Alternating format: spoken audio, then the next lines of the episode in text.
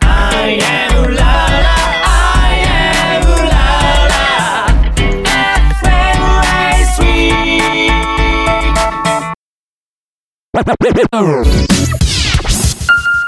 レデュエル大好きこんばんは。一級雑談師のケイ竹内です。こんばんは、シンガーソングライターの杉です。寒い、寒寒いい。いや一気に寒くなってきたんですよ寒くなりまね。今なん朝、か、今朝、今朝、はい今朝。急やんあと鼻がムズムズしますよ、鼻が。急な振り、鼻、何それ鼻、鼻ちょがっムズとムズ話しすてるから。。鼻がムズムズする。強引だねいや。え強引ですか鼻ムズムズする。今え、今今今なんかそういう花粉が飛んでる季節だっけうーん、いや、乾燥してるから飛んでないですけど、鼻ムズムズする。なあんそうなんででしょうなかなんでなんでなんででしょうかね。言ってよ、それ教えてよ。いや、この間ですよ。はい12月中に、はいなんとですよ。はいえー私のですね、はいセカンドシングルセカンのドシングル。杉花粉あ、が、出ました杉花粉。なんとですね、配信されるようになりましえた。ーおめでとうございます。ありがとうございます。イイエーイ。エーイおめでとうございます。いやー、嬉しい、嬉しい。ね、ついに。うん、ついに。ずーっとラジオの方でも、ずうんうーんっそうだとよね、杉花粉とか、もう前回とか前々回とか、うんうんあの、K さんから毎回ヒノキと か、ブタクサとかもう言われてたそけど、んなこと言ったっけまいめっちゃ言ってましたよ。いやいや知ってる。杉エールっていう曲でしょあ違う違う違う違うあ違う。それそれは。は杉エル。杉エル。あ杉あそうかそうかそれそれは違う違う。そっちとは違うそれ全然違う。全然違う。杉花粉あ、って違やうつ違う違うあ違う。違うその演歌調じゃない。演歌調じゃないよ。演歌調じ ゃ演ない。歌調今。え演歌調じゃなかったですかそんな演歌う調。んえ、どう、どういう曲なのその歌詞でもさ、ちょっとさ、ワン、ワン、ない、ない。え、ワンフレーズですうかん、ワンフレーズちょっとお願いしますよ。せっかくなら。えー、僕は君のことが好きなのに、君は僕のことが嫌いなの。おおいー、淡い。淡いぞ。あ、淡いですか淡いですか淡い曲だな。その部分だけど、前後の歌詞がわかんあないかー全ら。然わかんないですよね。そうそうそうそう。これはですね、杉花粉がですね、女の子にうん。うん。恋をする、片思いをするって話ですね。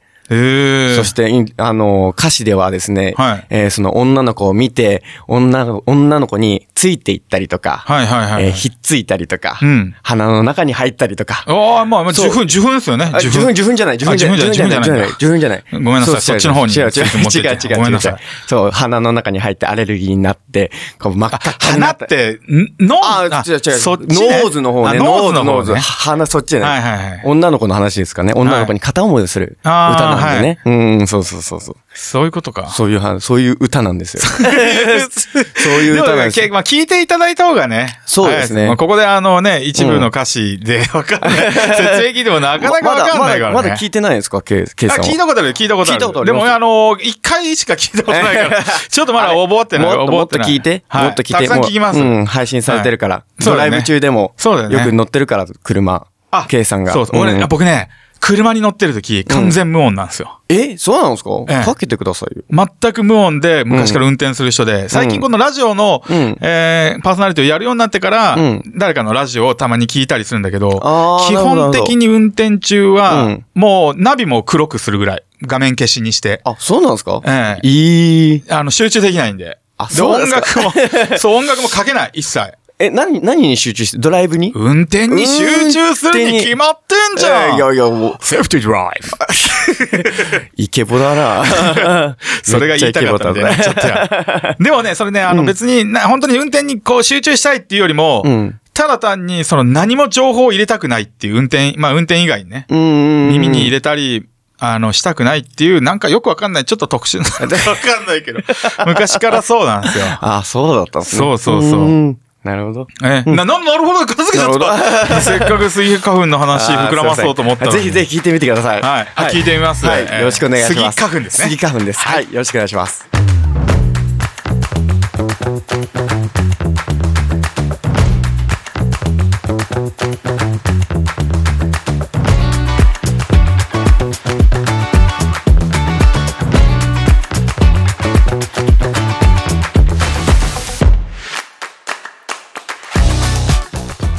改めて、こんばんは。一級雑談師のケイ竹内です。こんばんは、シンガーソングライターの杉です。 12月26日火曜日みんなとつながるラジオとラジコこの番組はジャンルに関係なく万物の一点のものにスポットを当て掘り下げていく情報バラエティ番組ですそうなんです。はい、愛うらら FM より今夜もお送りいたします、はいよろしくお願いします。やってきましたねやーだどうだいぶ慣れてきたのかないや、慣れてません。慣れてないでしょ全然慣れてませんよ。ドキドキしてるよねドキドキしてます。ね、うん前回僕らの放送ね先月の第4週はピラミッドということでね、うん。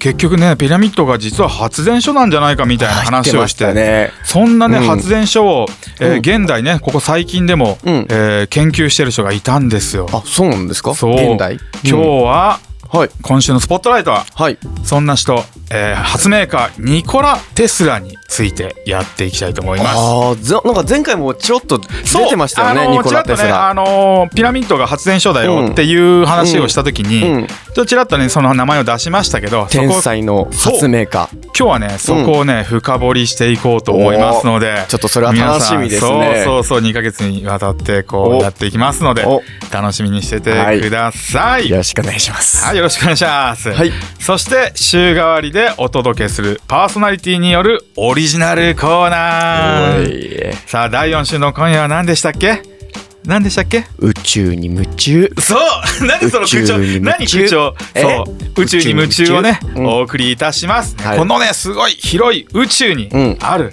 面白い天体やね驚きな事象などをね、うんこう楽しく紹介していきますんで,、はいですねよろしくお願いします、はいそれでは1時間最後までお付き合いくださいみんなとつながるラジオとラジコ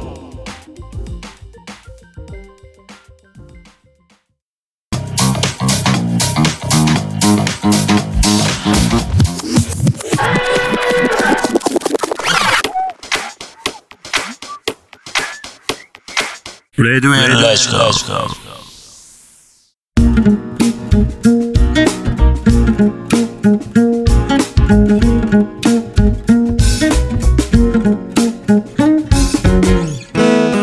Weekly Spotlight. 今週のスポットライト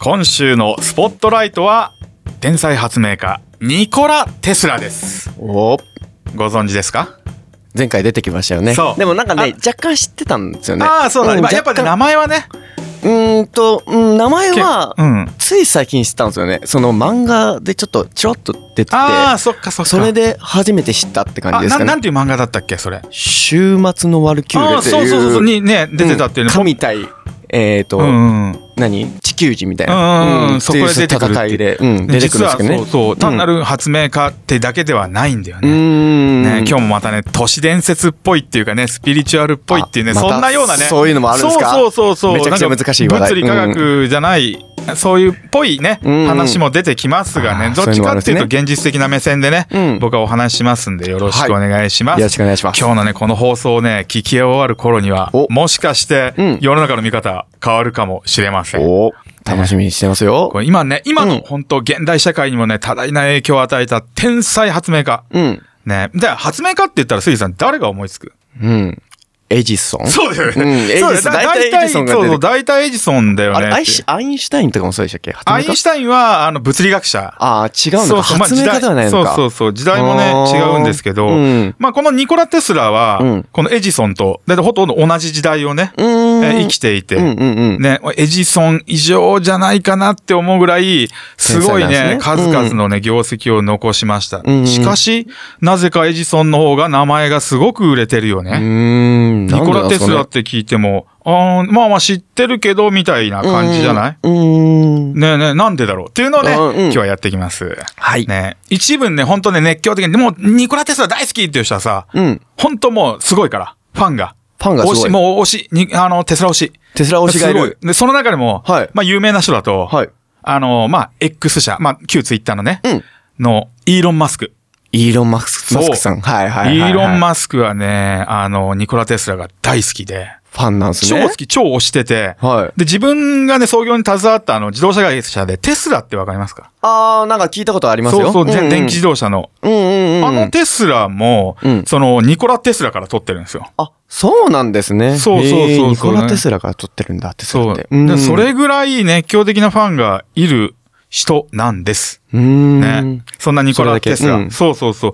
えー結構ね、150年ぐらい前の話になっちゃうんですけど、うん1856年、うんあのー、当時ね、オーストリア帝国ってね、今でいうクロアチアですね。あ、クロアチアでクロアチアに生まれたんですけど、うーんやっぱちっちゃい頃から、この数学だとか、うん工学だとかにね、すごい興味持ってて、うんもう学校でも、本当優秀な成績を収めるぐらいね。うんまあ、天才だったんですけど、家族がみんなちょっと天才、お母さんが発明家とかで。えーそうそう、家周り族もがもうそうそう、天天才才なんすなかんで、はいどっちかっていうと、ニコラ・テスラ本人、幼少期は、うんまあ、普通の子だなみたいな感じで、ああ、周りが天才すぎちゃって。そうそうそうそうああ、ねあるかもしれないですね。普通、普通っぽが特に変わったこともなくなんですけど、うんでもね、やっぱ普通の人とは違って、うんあの、やっぱ幼い頃からね、この聞いたこと、あの、覚えたこととか、その頭の中にある情報が、はい。今、リアルタイム、この見ている情報と、はい。どっちが現実なのか、わからなくなって混乱しちゃうっていうことが結構あったらしいです。どういうことですか、それ。要は僕らが、うん僕らってもう、記憶なんて、うんそのうっすらじゃないですか。なんか例そうえでばすね景色を覚えてても、うん今見てる景色と比べたら情報量全然違うくないですか、うん今さあそうです僕ねはもう杉さんがいて、うんか過去に見たものそう、台本があっとてと文字が全部見えてっていうのは、うんこの、この状況が記憶に残ってるんですよ。へえ。なので記憶の中で本が読める。へえ、そんなことできるんですかそう、それが、うん幼少期はやっぱうまくコントロールができなくて、うん。あの、なんて言うんだろう、こう、こんパニック、パニックになっちゃうじゃないあけどの、、今その見てるものが、そうそうどっちだかどっちが過去のものなのか、そうそう、現現実がね。今、現実で見てるものなのそうか視覚が。なのか、はいはい脳の中なのかっていうのがあって。へえ、そこで混乱しちゃうんですそね。うそう。でも、やっぱり大人になるにつれて、はいそのね、うんえー特技を、うん特技とかね、もともとはね、あの、ダメな、だ自分では苦手なとこだったけど、それをね、プラスに変えていくってことで、プラスに変えたら武器にするんですよ。めっちゃすいいっすよね。そうそう、そコンのトロー能ル力するんですよ。それを、もううん現実とあれ、区別つくようになって、脳の中でうん自由に、精密な記憶をこの映像化する、もうね、スクリーンに投影したような感めっじ。ちゃいいな、それ。なので、ニコ羨ラ・ましいテスラって発明家って普通、まあ図面書いうてん、いろいろやるじゃないですか。うん図面書かないです。え設計もしないで書かす。え、そんなことできるんいですかきなり作っちゃう人。試作品だとえやばか現物を。もう頭の中でもう整理できてて、これをこうするとこうなるっていうのが、うん。図面を書かなくても分かっちゃってるんで。すごいな、それ。でそれぐらいもうそんな超、こ超天才。なんかぶっ飛んでるっていう、いうのかな。まあ、ぶぶっ飛んでまあままあ、すよね。常人で。ではないです。すごいな。常人ではない。まあ、えー IQ で言うと、一説にはまあ200ぐらいあるなんて。 200! こことをね、ちらっと見たことで、 200まあ正確なね、IQ はその当時測ってた かどうかわかんないんで、うん。まあ200ぐらいあるんじゃないかっていう話は聞いたことあるんですけど、 羨ね、ましいな、なんかそれは。そんなニコラ・テススラ何を発明したかあんまりね、皆さん知らないですよいや、ね。全然知らないです。知らないでしょ知らないです。知らないです。僕らがね、うん普段お世話になってる、うん。交流電源。交流電源交流電源。まあ、あうんの、直流と、交流電源うん交流ってあの、電気には、まあ、大体大まかに2種類あるじゃないですか。なんすかそれそう直ちょ直列つなぎとあ直並列列直列とかやるね並列つなぎあれはまた、あれはまた、ああの、違うの直流の中の話だね。あそういうことじゃないのそうそうそ うでプラスとマイナスがある。うん。プラスからマイナス2っていうのが電池、うん要は電池。電池。うん。電池とかは直流ですね。で、家庭用の家のコンセントに挿すのが交流。うーん。そう、コンセントは全部交流ですう。ーん。で、電線、ね、街にある電線だとか、うん。そういうのは、えー全部交流電源ですね。うん。コンセントで使うものとかってのが交流そうそう、基基本的に。電池とかそう、電池とかでうん動くものは直流で動いてます。それは単体で。みそ、たいうな単体で。でも、あの、コンセント、例えばパソコンだとかは、パソコンンセント取るけど、途中でさ、アダプターってあるじゃないくあ黒パ、ソコンって何ですか直流なんですか直流。直流例えばノートパソコンでもそうだし、あとスマホとかもスマホとかもそうです。ああ、そういうのも直流になるんだ。直流。なので一回なんかうーさ、黒いちょっとね、コンセントでも黒い部分だとか、やっぱスマホの充電器とかもともと四角い箱みたいなね、うんなんぶか部分返すじゃなアいダプターみたいな感じのあっやこつ。で交流から直流に変換してるんですよ。うん。へーで基本的には、発電所からうん交流でバーッと各家庭にうんうん運んで、うんで、まあ直流の、あの、そういう機器は直流に変換してやるっていう。えー直流でね発電所から、そうそうそう。えー、アダプターで、そう交流から直流に変えて、パソコンとかそうそうスそうマホの充電にすると。そそこはもうさらっと流してくれてもいい。ええ じゃあ交流でね。その中のまあ、まいやでも大事大事あまあうん家家にあるものとか、もう大体交流電源ですよ。まあ、ここまでね。さっきコンセント使うってことは、そ電う子そうレそうンジそとうそかう冷電蔵子レン庫ジともか。そう、冷蔵庫も全あ部。ーそういうものが交流電源です。中にはこうやってあの直流に変換するものもあるよって言っても、大元は交流から取ってます。基本的に家庭うんうんうんうね、ん家などは。うんうん。ね、そんなね、交流電源っていう素晴らしいものをね、うん。発明したニコラ・テスラ。ほう。もうお世話になりっぱなしですよね、僕ら。そうですね。ねみだいぶ身近ですよね。ね、でもちょっと、ちょっとこのね、交流直流だとか交流だとかこんな話をしてると、うんあの、今日はスポットライトニコラ・テスラなので。 そうですね。そうそう、それだけでねんそ言れでっちゃ終うわんっちでゃうね。まあ、ニコラ・テスラのね、うん発明の話だとか、そういう本人のね、うん逸話だとか、そういうものに戻りましょう。はいね、実はね、うんそのニコラ・テスラ、エジソンと同じ時代に生きてたよっていうのうをん最初に話したじゃないですか。うん。もう、エジソンにめっちゃ憧れてたんですよ、ニコラ・テスラああ、まあそうですよっね。て。すげうえんに、もう、にエジソン推し。エジソン推し。そううーん。テスラ。はエジソン推しなんで。うんうん。で、それで、あの、フランスのね、はい。あの、エジソンの会社の支社、フランス支社うん。に勤めてたんですよ。へうえ、んフランスの方で。そうーそんう。そ。こで、ちょっとしたね、金銭トラブルがあって、金銭トラトラブル。そうそう、なんか。かちょっと払ってくれないみたいな、金銭トラブルがあってはい、給料的な、ボーナスがない。給料的なね、それでちょっとい、あの一回辞めるって言ったんだけど、だけど、いや、あの、天才だからさ、会社は欲しいから。うんうんいやいや、それなら、あの、アメリカ本社に働いてもいいからって。あ、フランスからアメリそうカそのうそ方うに。そう。でも、んあの、エジソンがいるから、アメリカの本社あーには。アメリカの方に。エジソンってアメリカなんですかそう、アメリカです。あ、そうなんですね。そう。で、そのトーマス・エイソンがうん、いるアメリカの本社に行くわけですよ。うんうんうん憧れてたエジソンの会社に入れ、あの、本社にね、あ入れるわけですエジソンよ。が社長なんですかそうそうそうそうーんうんで、エジソンがさ、うん。うん。あの、やってる会社で、うん。テスラがさ、うん。あの、あの、なんていうのこの改良計画をすれば、すごく良くなりますよとか、もうアイデアをバンバン出すの。うん。提案とかでしたんでそすうね。そうそうそう。まあ、エイソンより、今言っちゃうと、エイソンより多分頭いいんだよね、だいぶ。あーで、なるほどでなるほどおそれで、はいはいそれできたら5万ドルやるよって。はいはいエはいジソンがね、その大きな計画に、うん5万ドルって、まあ、現在の日本日本円で言うと2億5千万ぐらい。おーすごい報酬でしょすそんだけのボーナスを渡すよって約束してうんうんはい。それでまた、あの、その没頭するわけ。その、新しい研究というか、ん新しい開発に。うんで、一生懸命やって、やっとできて、はい。さあ、できましたボーナスお願いしますって言った時に、ははいあ、ようやったね、移民のくせに、みたいなことを、えーそう、まあ諸説あるんですけど、何を言ったかって、なんかね、あの、他にはね、あの、君はアメリカのユーモア分かってないようだ、みたいな。えー要はその、5万ドルあげるっていうのを、はいあら、ジョークだったんだよ、みたいなえー渡こさとをな言かっったんて、ですか本当一銭も渡さなかった。え、頑張ってやったのにおこでしょお男気ないニなコラテスラそうそうそう。ちょっとね、 男気ないじゃんエジソンのちょっとイメージが下がっちゃうけど、うんうんでもちょ、エジソンはどっちかっていうと発明家っていうよりも僕のイメージだと、なんかビジネスマンああ、そっち。そうそっち経に行営っちゃう上ん手だ。あーお金を集めるの、まあ社長っすからねそう、社長、やり手のお金稼ぐのが上手な人。まあもちろんうね、ん天才なんで発明もしますけどうんうね。んうんうんうん。なんか僕がそっちのイメージがあるなってういう。んそうそうそう。なるほど。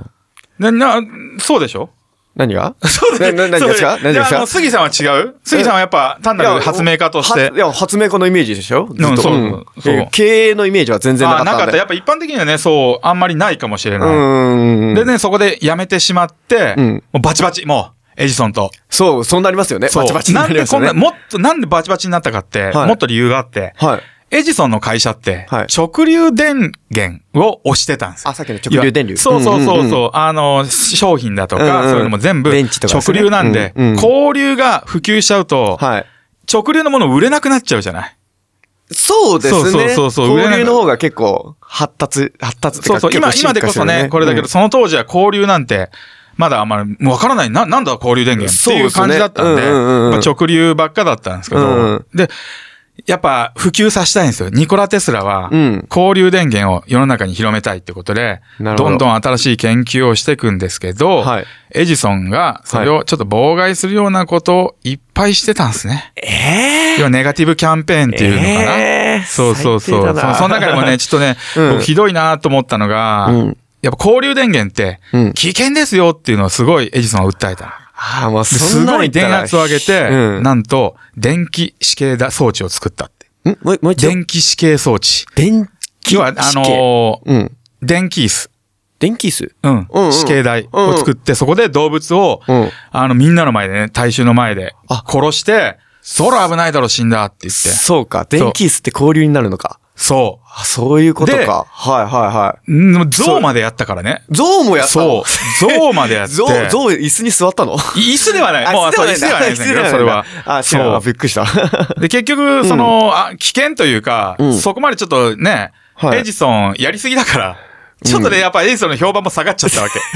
さすがにそ下りがるゃでしょ。そうですね。そそうそうんそうな殺してまで。うん。まあ、それがあったり、なんだかんだあって、まあ、あの、1893年にシカゴ万博っていうのがあったんだけど、はいそこで、うん。もう、万博をね、交流電源でやりましょうって、その時代ね、直流ばっかだった時代に、交流電源で万博やりましょうってやったり、うん。やっぱナイアガラの滝とかで、ナイアガラの滝やっぱうんうん発電所。発電所。そう、を交流電源の発電所はいはをい作って、すっごい世界中に広まった。あニコラテスラがですねそっから、うんうんそうそうそう、ニコラテスラっていがううん天才が、交流電源っていう、もうこの世の中、これから変える、うん。交流電源っていうのを開発したぞって言って、もう新聞にも載ったり、うん。もう世界中にニコラ・テスラの名前が知れ渡った。ああ、なるほそうど。そうそう。エジソンンの名前はね、もともと有名でしたけど、うんそこで全部広まって、うんで、今ももうこんなになってんじゃない交流電源だらけ。そうですね。だいぶ本身近に。当にこれうんでね、あの、みんな助かって、まあ、めでたしめでたしみたいな感じなんだけど、え違う違うん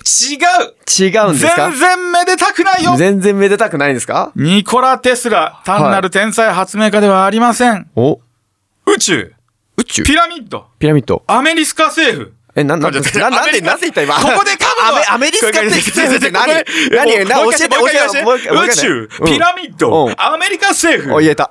うんいやここで噛むのねえ な、俺、本当に。アメリスカ政う府。んここここで噛むのは本当ない。僕すげえかっこよく決めたかったもん。ねちょっとこんなね、セリフが出てきましたけど、はいえ何発明家なのに何宇宙って何アメリカ政府って何ピラミッドってね、ピラミッドの時ちょっとね、出てましたね。先月ね、ちょろっとね、お話しちゃっ。出た、フライングでお話しちゃったんだけど、うんその先月の放送を聞いてた人は、ちょっとね、感づくかもしれない。あそうですねニコラ・テスラのこんな、うんこんな人。なんかありましたね初めてね、今日聞く人は、そうですねあの、これ聞いた後でも、うんここででもいいから、んえー先月の、えー第4、第4火曜日のね、えーアーカイブが残っておりますんで。告知ですねそう、ラジオとラジコ のアーカイブがね、ホームページに残っておりますんで、はいぜひ聞いてみてください。聞いてみてください、そちらまでね。こっからがね、うんニコラ・テスラのね、お話のメインなんですよ。うんメイン。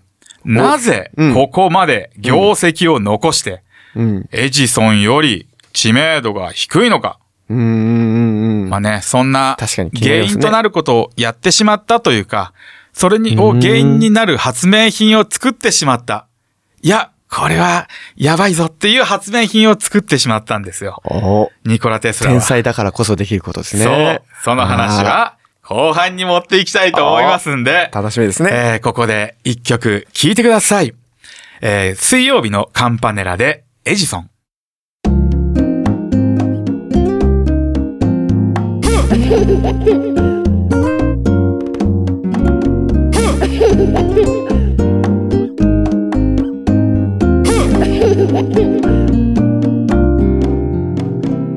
レデュエルラジ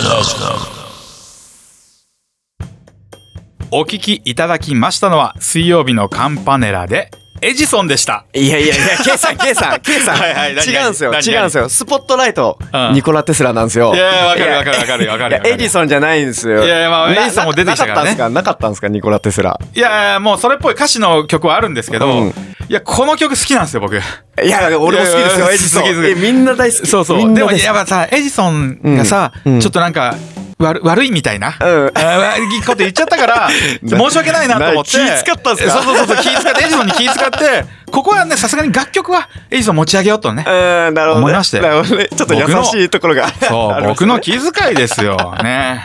そんな第4週担当のパーソナリティの私、ケイ竹内と、シンガーソングライターの杉がお送りする、ラジオとラジコ。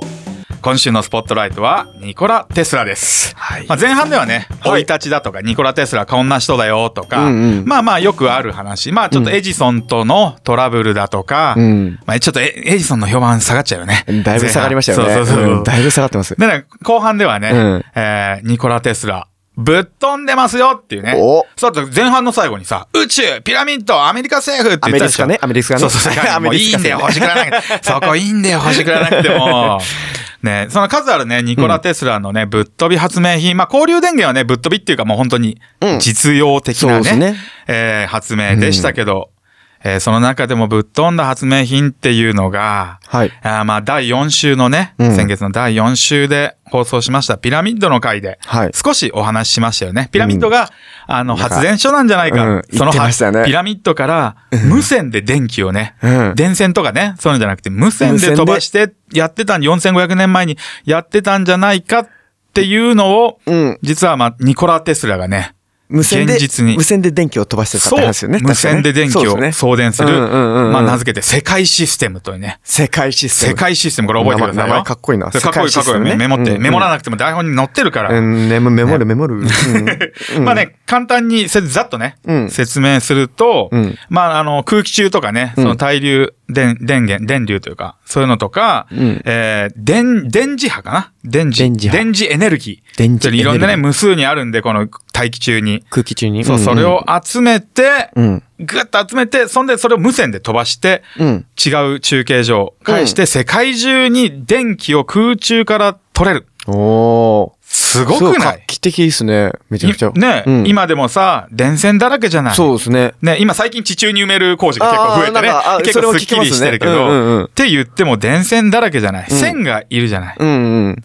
それをね、すごい頑張って作ってて、うん。で、これ、あの、すごい発明なんですけど、そのね、開発と同時に、はいまあ、あの、新聞で、はい他にもね、他にも15種類、全部で16種類、16の発明を今、同時にやってますよっていうことでね、目標をそうな掲んですかげたわけです。このあら16を全部やりますっていう。すげえ。その中にね、この情報を暗号化して、この無線通信伝伝達システムって、要は、今でいう、まあ電話だよね。電話。あああの、携帯電話。その、盗聴されない電話みたいな。盗聴されない電話はいはいはい。を開発するって言って、もう今開発されてるよ。こあそうなんですかそうもうでそうなんですかね、携帯電話、ね。あ、スマホとかそそうういうそうそうそうそう、スマホの電波とか、そういいううのを開発しますよって言ったら、うんまあそう当時、今でもそう、あの、あれですけど、モルガン財閥、モルガン財閥。モルガン財閥大金持ち、世界の。ね。うんうんえ、初めて聞いた。そう、の財閥。あ、知らない。はい、初めて聞そいうた。そう、いろん。な財閥がある中のモルガン財閥という超金持ちが、はいそのニコラ・テスラに、うんその人と暗号化できる通信システム、うん。スマね、ホ無みたい線なでね。、無線でね、うん通信できるシステム。いや、あの、やってくれよって大金と、はい実験とか研究をする土地まで、島までボーンって与えてくれて、うんうんもうもうもうこれで金もあるし、まあ、バンバン行こうじゃないと。うん。うーどんどん開発していくわけなんですけど、はい。ここで、やらかすのが、天才、ニコラ・テスラです。お、何やらかしたんですちょちょっかとやらかしましたねちょっちやらかした。やっぱさ、何やらかしたんですかそれをやっぱあの、モルガン財閥に頼まれてたんだけど、その暗号化するシステムを。うんだけど、やっぱ自分の、一応メインは、その電気を世界中に届けたい。うん。もうこの無数にあるエネルギーを。そうすればさ、お金がかからないし。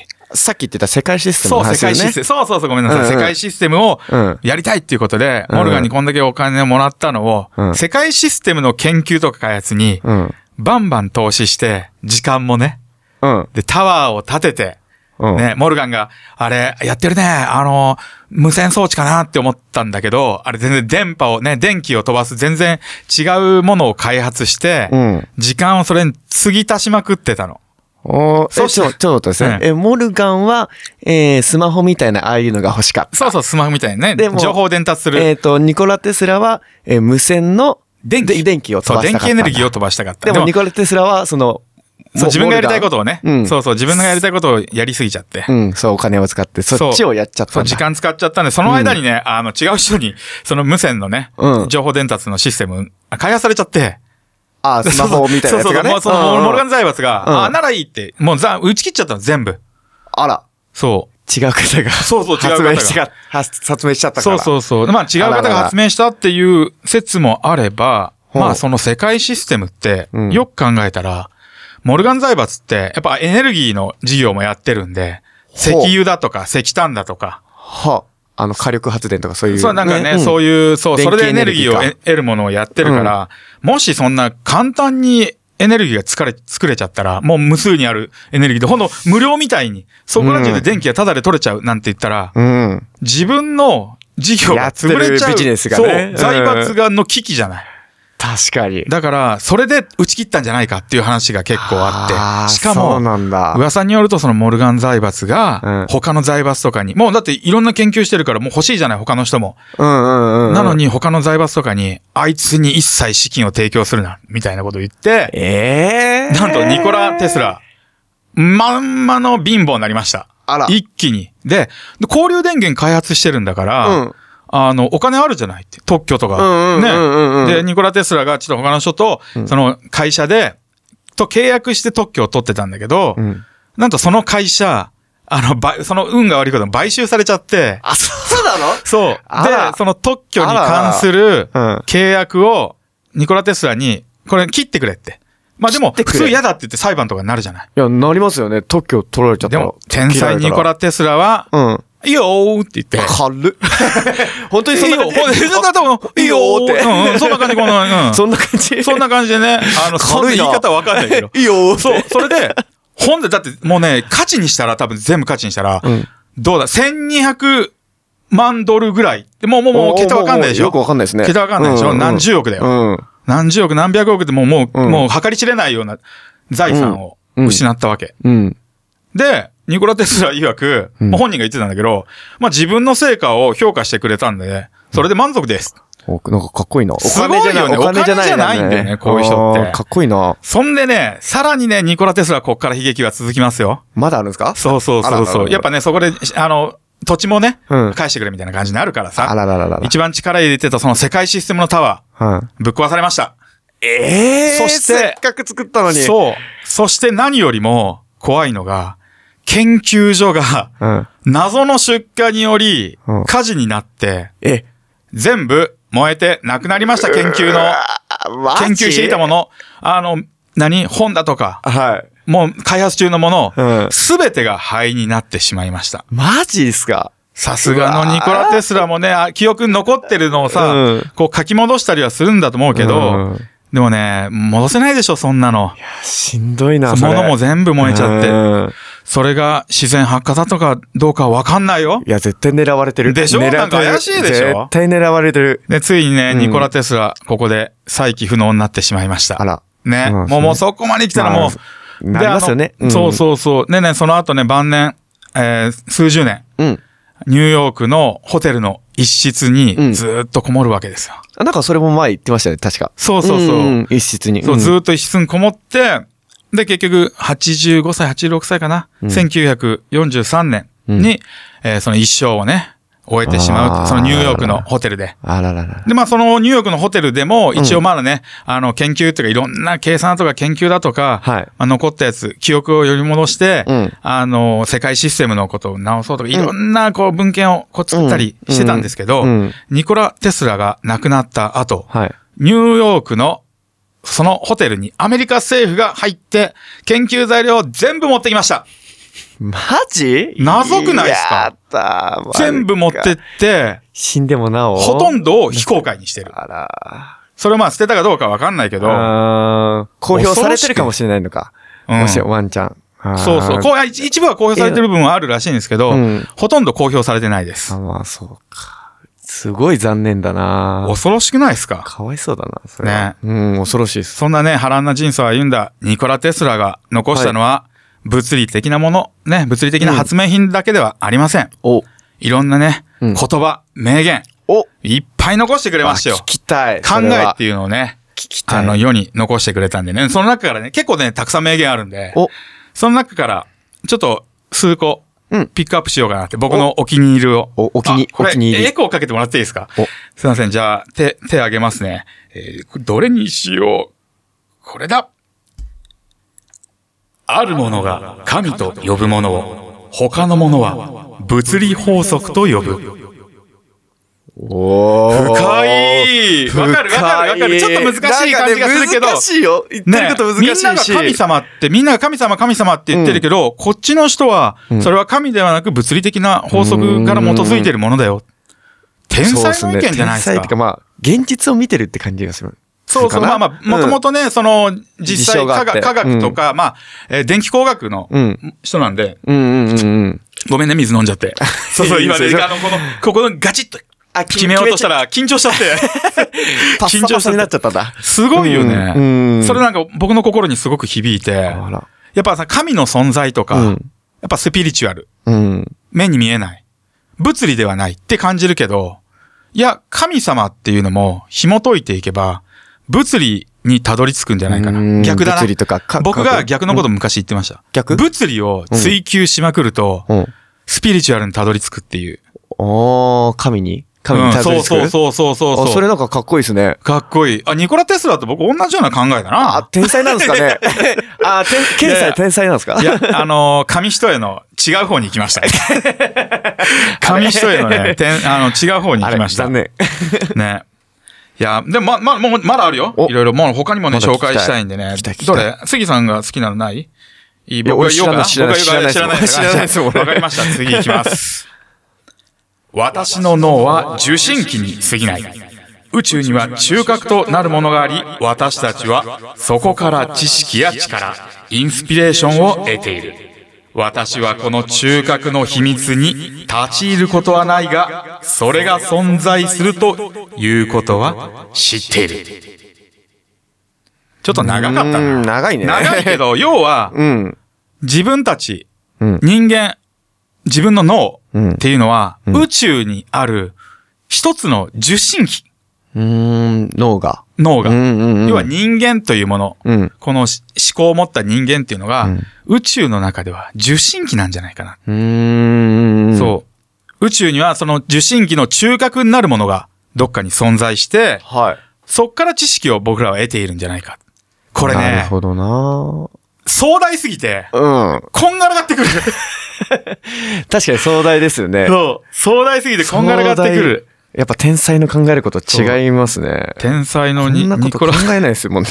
そうそうそうそう、 難しいうんね。、うん難しい。難しいけど、まあね、ぜひね、皆さんもね、ニコラ・テスラの名言とか、うん。あの、見てみると、自分にこう、ガッとくるものがあるかもしれない。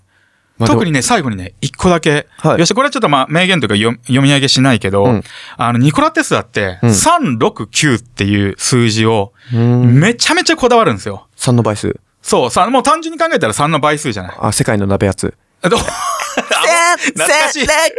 懐かしい。最後の最後でそれ持ってきたか。最後の最後でそれ持ってきて。まあね、うんあの、ニコラ・テスラ曰く、3、6、9という数字をね、し知れば、宇宙の鍵、宇宙の謎が解けると、と。名言を残していきいったんですよ。素晴らしいよね。ね。ぜひね、うん皆さんこれ369の話はね、ちょっとできないんで、ここでは。うんうんうん。ぜひね、369調べてみてください。ニコラ・テスラ369で調べて、これが何か宇宙の法則を皆さんで見つけてみてください。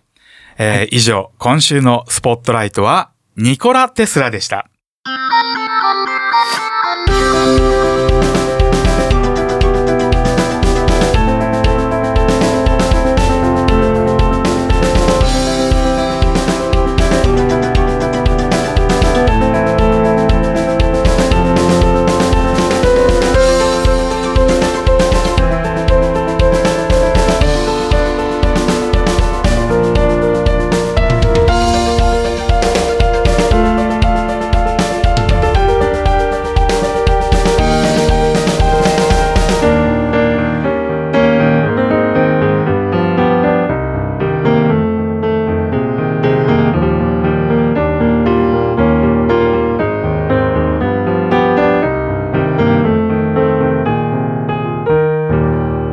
Radio.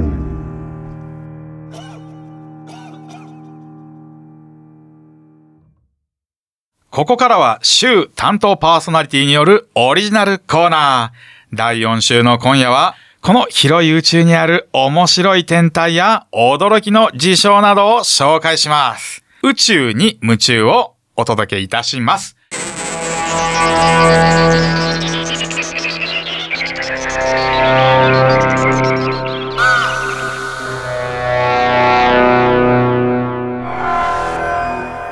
今夜紹介するのは人類の移住先惑星の第一候補火星火星わかりますよねさすがわにかります。まあお隣さんみたいな感じで、そうですね。。そうん地球からも結構近いっちゃ近い方ですね。まあ太陽系の中で。あの、そうです太ね。陽から行くと水金地下木の地下木のそうで地すね球地下火木星のうねんそうですねえー火星なんでお隣さんです、うんあとねあの夜空を見上げると結構ね火星ってあ、あなのんか言いますよね。うんあの茶赤っぽうんオレンジ色っぽいかな、うんうん。オレンジ色で結構あの眩しく光眩しいっていうことじゃないけど光ってるうんうんうんうん。見たまあまああれが火星だなっていうのはちょっとあんま天体に興味ないと分かんないかもしれないですけど皆さんまあ夜空を見上げて星を見てるうちに多分無意識にむ見てると思いますでもあれはね太陽と違ってはい。あの自らは光ってないですようんうんあんな明るいそうですね。うん。そうそう地球に近いっていうのもあって、うん太陽の光を反射してうん光ってます、そまあ、うで地すね球と同じですよね、うんうんうんうんであのオレンジ色に見えるんですけど、は火い星ってあれはね地表が酸化鉄っていうサビだねサビみたいなもんでね覆われてるそうそうそうなのでなるねほどあのちょっとね空気もねその酸素とかないのあ、そうなんですそうか大体酸素ないんねだそう大気がちょっと薄いんだけど地球よりは、はい。薄いけど、まあ、あの95%が二酸化炭素です。あら、二酸化炭素なんだ。あららら。はい、そんなうん火星はね、あの地球からだいたいロケットで260日ぐらいかかると言われ260てるん日で。すけど、まあまあ、結構うん前ね月までロケットで4日だよって言ったうけん。ど、はいはいはい。それよりはるかに遠いですね。だいねぶいくら一年と経たおない隣けどさんって言ってでも、もうんはい、結構かかりますね。そうそうそうそう、ね、地球とねよく似てて、まあ、岩石惑星って地球も岩石惑星なんですけど、はい。よく似てて兄弟惑星なんていうふうにも言われてます。地球と兄そう弟。地球と兄弟うんうんうんうんでもね、大きさがまあ半分しかないんで、まあ、弟分かなあ、火星の方がちっちゃいのか。そう火星がにあ地球の半分ぐらい大きさで、質量っていうか重さで言うとはい。 10分の1ぐらいしかない軽いそうなんですね。軽い軽いあ、意外と。そうそうそしてねやっぱ地球よりはい。太陽から離れてるんでうんうんうんうんうんうん。ではいはい大はい気も薄いんで、い寒い、まあなる平ほ均どね平均気温でもマイナス55度とか、あ摂氏ね寒寒でしょ寒そうそうい。いや冬なんてはい。マイナス133度とかほうそほうほうんなんですよ。で逆に夏は、あの、プラスの27度。もう地球みたいじゃない。ああ、住みやすいですね、こ本れ。当さ、激しくね。確かに。で、最近なんか、ね、日中暖かくて夜寒いから、うんちょっと地球、おやばくね地球温暖化、やばくねとか言ってるけ ど、火星見てみなよ。温度差、これ150度以上あるぜ。うわ、 106。いや、そんなこと住言っめたら、る、住める、これ。住めない。住めないよね。でも第一候補って言ってんその。うね。ねえうん。そんなう。そう。で、これ重要だよ。はい。重力が3分の1。地球のって地球の3分の1あごめんなさいねそう地球の地球の3分の1一こと軽いでしょ軽いね。軽い軽い軽い嬉しいね嬉しい俺に20何キロになっちゃったい。いや、それ比例しま すからね。比例します確かからにね確かにに。でね1日がねこれねびっくりするのがはい。まあ1日火星の1日まあ自転っていうねうん地球が 1, 一回転するの自転ではい24時間かかるじゃないですか、はい。それがねなんと火星は地球時間で24時間37分とほぼ一緒おー、だいぶに、すごいよね。なんほぼか大きさも半分だ一致てしるん、ですそねう、質量も10分の1で、太陽からすげえ離れてるし、んその条件がちょっと違うのに、うんはい。 24時間37分ってお、かなり近い。近いですねおその代わりね、1年はね、やっぱ地球より外側を太陽のあまあ周りそうですね回ってるんで、うんうんうん。まあ地球時間で言って687日です。まあ倍ぐらいかな倍ぐ。らいですね。そう、ん倍近いんでうねん。結構かかりますあら。冬が長いよね、寒いよね。そう、寒いですねね。うんうん。嫌だよね。で、やっぱね、そのさっき最初に言ったんだけど、はい。人類がいずれね移住するんなら火星じゃないかっていう、ねうん、言われてますすね。ごい計画を立ててるんですけどおその計画力入れてるのが先ほどメインのねスポットライトにもちょろっとできて出てきましたえめっちゃ噛んでますよごめんなさいイーロン・マスクお、イーロン・マスク。イーロン・マスクが今。今スペース X っていうねうん。名前でやってますよテレビとかでも結構出てますよー火星移住計画ほう。どうなんだろうね僕的にその詰めると思う今ね条件を簡単に言いましたよ、ん気温す、まあ、もちろんね住みづら外いにとはね生身、外で生身ってわけにはいかないけど、すごい着込むか。いやえーいやもうでも建物でしょ、あ、まあまあまあま地下だとか、だあ。っうてん。酸素ないんだもんあ、そうそうですね。でもねあの計画立ててるのがすごいのが、はい。火星にボンボン植物を植えておう要おうはおう。植植物で二酸化炭素吸わして酸素作って、うん。普通にそれで酸素を発生させて、うん要はあのなんて言うんだったっけそういうのこ、光合成ああそうそうだから光合成でああそういうななんていうのあテラフォームテラフォームそうトラフォームなんかあ合ってますそうう。そうそう合ってるうーん、テラフォーム。それはテラフォーマーズってね、うん、ア言ニいメますがあっよてね。そうあありそうますそうよね。要はそのね、地球みたいにうん。変えてやるっていうね、火星を。ああ、そこそまうでのねいう意味の。計画が今立ってるんですよ。はいはいはい。すごくないでね、やっぱ火星っていろんな謎が多いですよね。そやっぱね結構全然わかんないです。知らなそうでい、すねうん知らないあそう天体に興味ないと知らないかもしれないけど、うんでも火星にはピラミッドがあったりだとあか、きゅあそこにすごいよそこに繋がるんだ。そう、まあえー人面岩っていうのもあったけどあれはまはあ偶然かもしれない、でも僕ピラミッドまあぜひね皆さんちょっと画像検索してね火は星いピラミッドってやると画像出てくるんですけど、はい。綺麗なピラミッドが立っとるんですよえ三角の？うんえそうなんだ。えびっくりでしょ。ょうんびっくりそれは。ね今画面もしかしたら出してもらえるかもしれないあありがとうございます。ね、でもだから、うん宇宙人がいるんじゃないか生命体があるんじゃないかっていうのもうんうんうん。まあそれとか、まあ今はね、ちょっともう、あの、なんか酸化鉄ばっかなんで、うんあの、人は住んで、人っていうかね、宇宙人は住んでないかもしれないけど、うん。えーもしかしたら過去にね、すごい大昔に文明があったんじゃないかって言われてます。今ちょっと画面に出してもらいましたけど、どうですかめちゃめ綺ちゃ。麗ですね。えーこれ自然にできるっていうぐらい綺麗なピラミッドがあるんあですよ。の前のギギザのピラミッドに本当に似てそうそるうそう感そうじ。似てる。へすーごいでしょピラミッドここにもつなすがるんですよ。ごいなであのやはっぱ火星にもね結構力入れてて火星探査機を結構たくさん送ってる、もう9機目かな、あうん。えー送ってあのーなんあのすごいサンプルを持ち帰ったりだとかするんですけど、うんまあ、1971年に初めてに送ってから、うん今9機目ではい今度次にサンプル、火星の土だとか、はいい、ろんなものを地球に持ってくるはい。のが2030年ちょっとだいぶかかるけど。うんかかるね。その時にもしかしたら、もうね、だいぶ技術も発達してるんで、その時にもしかしたら、えー宇宙人がいた、まあ、文明があった、うんそういう痕跡が見つかるんじゃないかってうん。言われています。ど期待できる、にそうですね2000何年後今2023年 ?17 年後か。うんごめんな さい。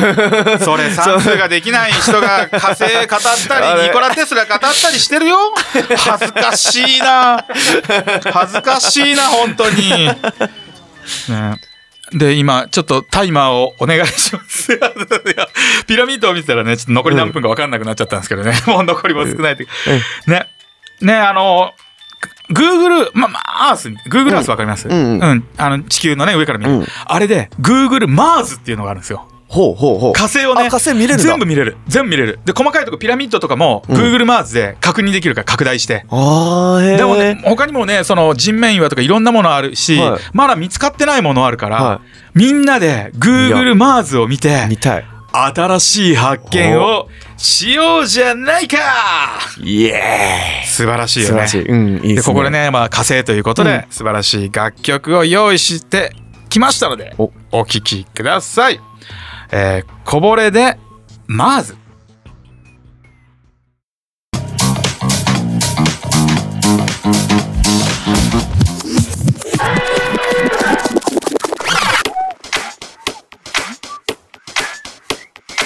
レデュエラジオ Once upon a time, a long time ago, there was a little girl called Bertha. She was always well behaved and worked hard at school to please her parents and her teachers. She was never late, never dirty, never rude, and she never told. はい、アンドうらら FM よりお送りしてまいりました。ラジオとラジコ。ここで番組からのお知らせです。ラジオとラジコ公式サイトでは過去の放送をいつでもお聞きいただけるアーカイブがございます。スポットライトのテーマやジャンル、またパーソナル、パーソナリティでの検索も可能です。えーぜひご利用ください。えーまた番組ではリスナーの皆様からお便りをお待ちしております。えーそれぞれの X や SNS, SNS にありますお便り専用ホームよりパーソナリティへのメッセージや質問内容に関するご意見などそんなお便りお便りをお気軽にお送りください 今日カミカミですね大丈夫大丈夫今日カミカミだカブトなムシ食べてるのあ食べて ませんいや、はいもう宇宙に関することだとか都市伝説とかそういうのねお便りもいっぱいください、うんこれやってほしいとか、うんあのこね、うん惑星こういう惑星があるよとか教えてくれたりしてもらえると嬉しいです、ですねねはいえーさてここで私たちよりお知らせがございます杉さんからどうぞはいまあ私の方はですね、まあはい冒頭でお伝えした通り、えースギ花粉がですね、おーえー配信されておりますので、はいはいはいはいえーちょっと可愛らしくてちょっと変わって、はいえーちょっと気持ち悪い曲になってお気りま持すちよね。悪いって言っちゃう。はいでもなんかいろいろね、そ、曲になっておりますのエロスみたいなかん部分もあるんうんでエしょロスはないエロスはないあエロスはあごめんごめんごめんエロスはない勝手なイメージで片思いの ねあ片思いねスイカですねそうそあうピュアななんで感じだはいピュアな感じピュアだ ね。でまあそれにまあ X の方でまあえーっと何あのライブとあかーの情情報ね報もあります X のので情報ではいえーぜひぜひそちらの方もチェックしていただけると嬉しいですはい、僕の方からは、えー僕はですね、市川うらら FM、ここのね、あの、同じ放送局で、笑っていいと思うという番組を、えー第1、第3水曜日の夜9時から放送しております。めっちゃ面白いぜ。 あと、まあ、X とかでね、そういうの告知していますんで、X で K 竹内と打っていただければ出てきます。ね、あとはね TikTok ライブだとかミクチャとかね僕うん配信もやってるんで、もしよかったら、まあまああの X の方見ていただけると TikTok ライブもミクチャもあそうでの、すね告知するんで、うんぜひそちらの方を覗いてみてください。一回行きましたよ私もあそうだよねえー一回行きましたありがとうご ざいます。はいねありがとう。はいね、えー今日の放送どうでしたか。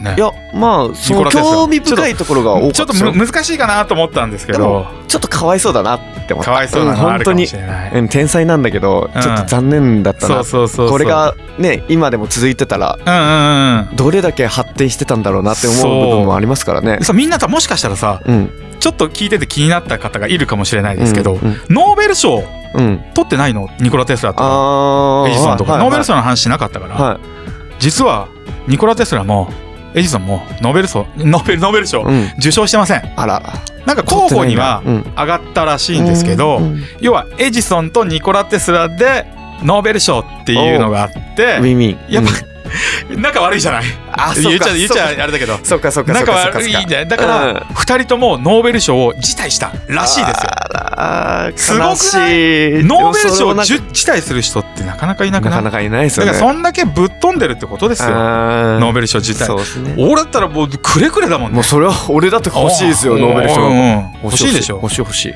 それを辞退するってことはもうそういうねメダルとかそういうね名誉にはうん自分は価値はないと思ってんじゃない天天才才のですね子が考えることはうんよくわかりませ んなんてねはいえーさて来週の放送は1月2日、えー第1週担当の川端龍太さんと幸代さんでお届けいたしますお楽しみに、そしてねラジオとラジコは今夜の放送で年内最後になります、本当今年1年ありがとうございましたありがとうございましたね来年もどうぞよろしくお願いしますはいよろしくお願いしまはいすさあ今夜のお相手はケイ竹内と杉がお送りいたしましたラジオって本当にいいものですね。